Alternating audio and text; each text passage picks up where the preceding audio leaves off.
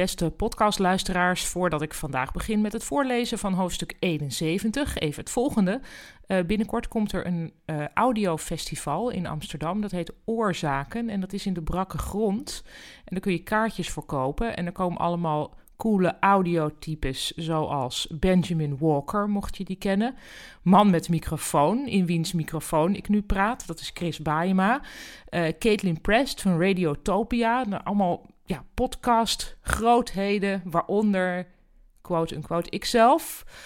Uh, ik word geïnterviewd. Het is van 30 september tot 2 oktober. Brakke grond. Kaartjes verkrijgbaar via www.brakkegrond.nl schuine oorzaken. En nu ik toch aan het praten ben, wijs ik jullie nogmaals op de geweldige andere Nederlandstalige podcasts die er zijn. Zoals Echt Gebeurd, met waar gebeurde verhalen, verteld door mensen die ze zelf hebben meegemaakt. En Man met een microfoon, in wiens microfoon ik nu praat. Goed, genoeg gepraat, dan ga ik nu voorlezen.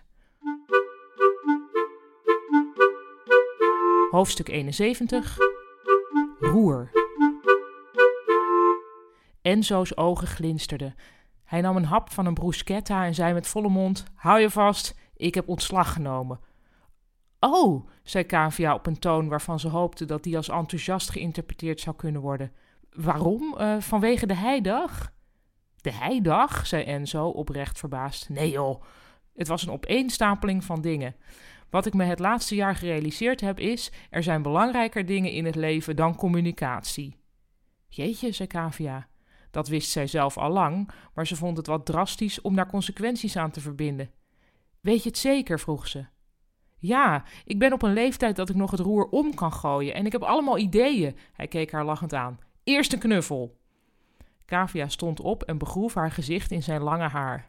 Hmm, zei Enzo. Wat voor ideeën heb je dan? zei ze vanuit de omhelzing. Nou, ik zit er sterk aan te denken om met een foodtruck op pad te gaan. Een foodtruck? Ja. Wat hip, zei Kavia en ze keek hem aan. En leuk, voegde ze er snel aan toe. Want dat moest het natuurlijk vooral zijn, leuk. Enzo kon goed koken. En een relatie met een kok was altijd een soort droom geweest om op de vraag: wat doet je vriend? te kunnen antwoorden: die is kok. Even zag ze het gezicht van Steven voor zich. Ja, vind je het leuk? vroeg Enzo. Ja, natuurlijk, zei Kavia, maar ze vond het moeilijk om op hetzelfde niveau van enthousiasme te verkeren als hij. Stel je voor dat Enzo al roerend in een pan van haar weg zou drijven richting een nieuwe wereld vol culinaire types. Ik vind het echt heel erg fijn voor je, Enzo, zei ze. Dank je, lieve haarbal. En weet je wat ik me realiseerde? Ik durf deze stap te zetten omdat ik jou aan mijn zijde heb. Hij zei het plechtig en schonk wijn in.